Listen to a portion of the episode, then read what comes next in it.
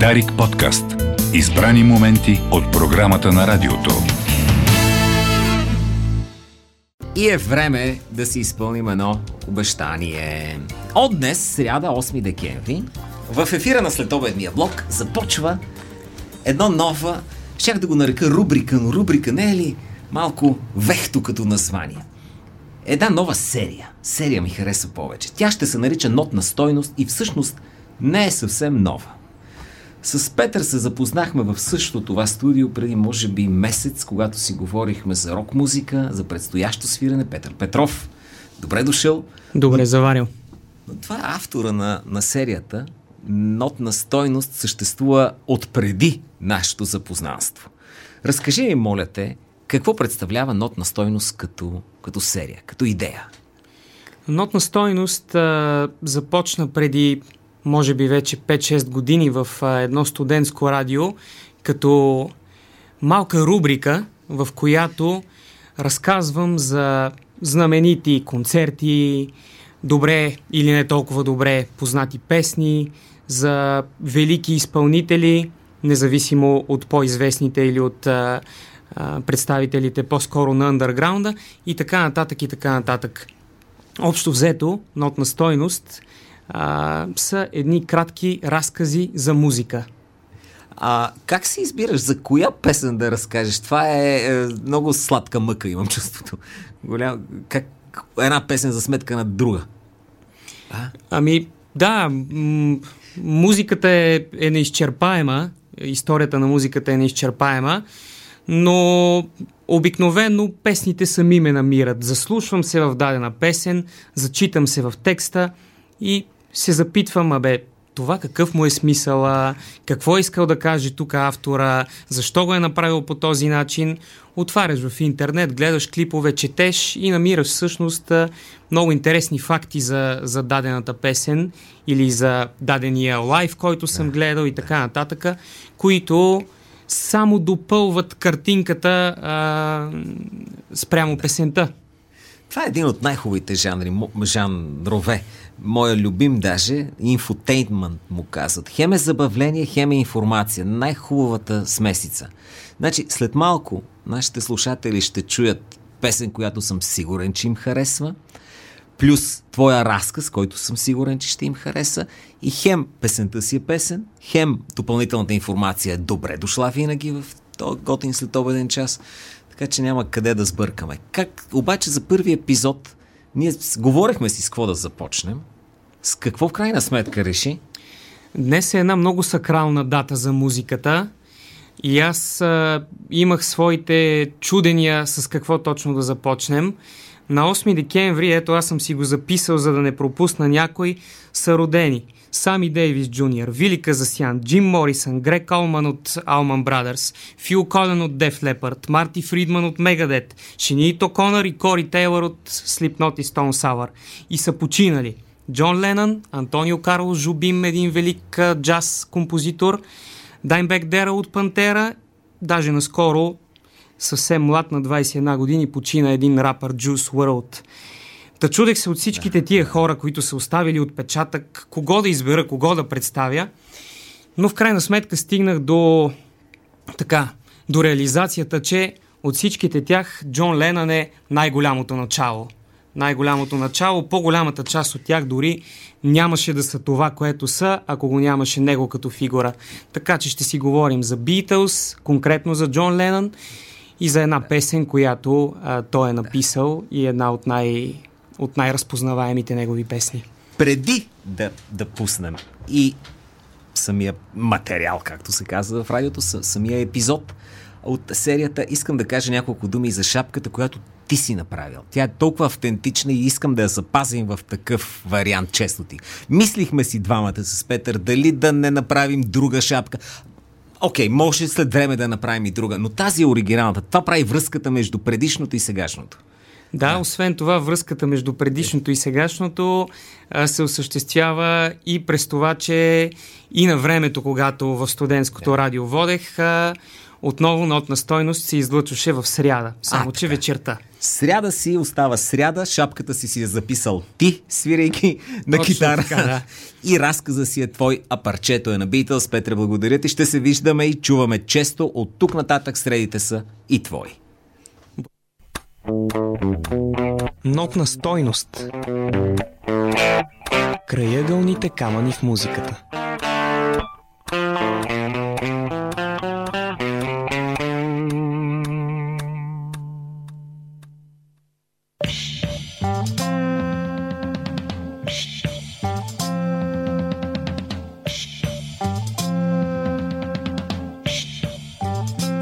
Необятния свят на музиката има една специална категория песни, запазена за най-добрите автори и изпълнители. Това са песните, които разпознаваме още щом зазвучат. В днешния брой на нотна стойност ще говорим именно за една такава композиция. Затова и не смятам да навлизам в прекалено дълго въведение. Едва ли са много онези, които никога не са чували Come Together на Beatles.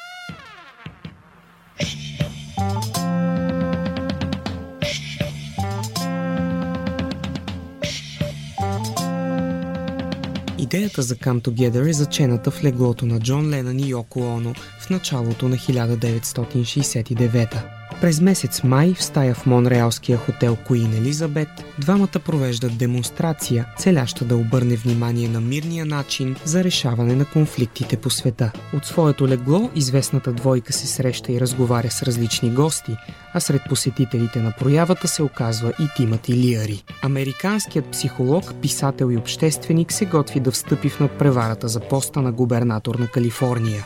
По този повод той моли Джон Ленън да напише песен в негова подкрепа. Членът на Beatles и Лиари се обединяват около идеята, че творбата трябва да бъде изградена около фразата Come Together.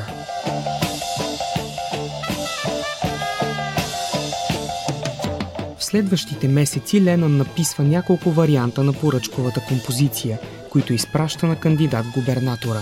До по-сериозно обсъждане и развитие на идеята обаче не се стига. Музикантът решава да вземе призива Come Together и възоснова на него да създаде песен за Beatles. За целта Ливърпулецът се обръща към класиката в жанра. Заема музикални идеи и част от текста на You Can't Catch Me, парче на Чък Бери от 1956. В хода на работа, в момент когато Beatles вече са започнали да записват и структурират Come Together, Пол Маккартни дава идея песента да бъде изпълнявана в по-бавно темпо. Това решение, плюс клавирните партии, които Макка добавя, прави новата композиция да зазвучи различно от своя първообраз.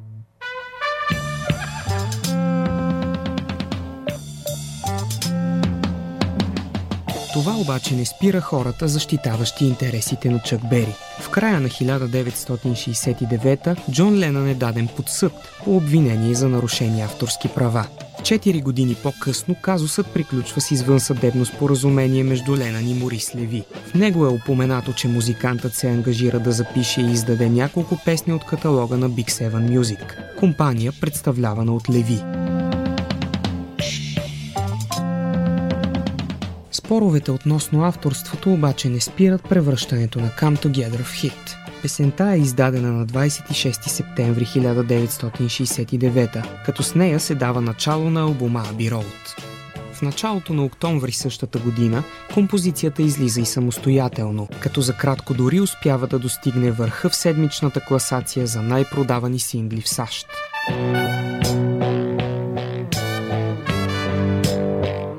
Come Together има немалко кавари, въпреки че и до днес смисъла на текста на песента не е напълно изяснен. През декември 1969, по-малко от два месеца след излизането на оригинала, Айк и Тина Търнър записват своя версия. Няколко месеца по-късно, дуетът кръщава новия си албум на името на хита на Beatles. Със свой прочит на рок-класиката през годините се отличават също Aerosmith и Майкъл Джексън. Стивън Тайлър и компания записват Come Together по линия на Sgt. Pepper's Lonely Hearts Club Band, филм от 1978, вдъхновен от музиката на Beatles, в който бостънци участват. Come Together в изпълнение на Майкъл Джексън пък е историческо събитие. През 1985 краля на попа придобива разпространителските права върху почти целия каталог на Beatles. Така година по-късно, когато изпява знаменитото парче, Джексън е фактически негов притежател.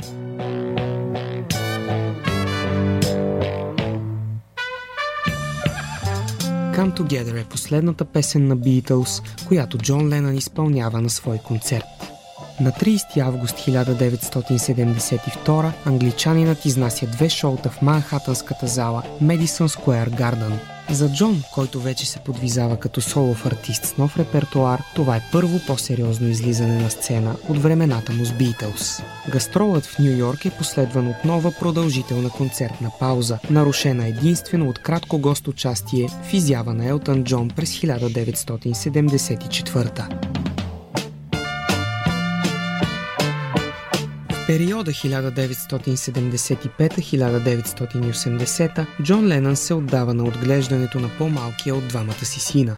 Шон Ленън се ражда на връх 35-я рожден ден на именития си баща, карайки го да загърби светлините на прожекторите и да се обърне към семейния живот. След пет години прекарани в домакинстване и занимания със своя наследник, музикантът се завръща с албума Double Fantasy, създаден в тандем с Йоко Оно. За съжаление, скоро след това бъдещите творчески и житейски планове на великият творец са осуетени. На 8 декември 1980 медиите съобщават тъжна вест. 40 годишният Джон Ленън е причакан и прострелян смъртоносно недалеч от дома си.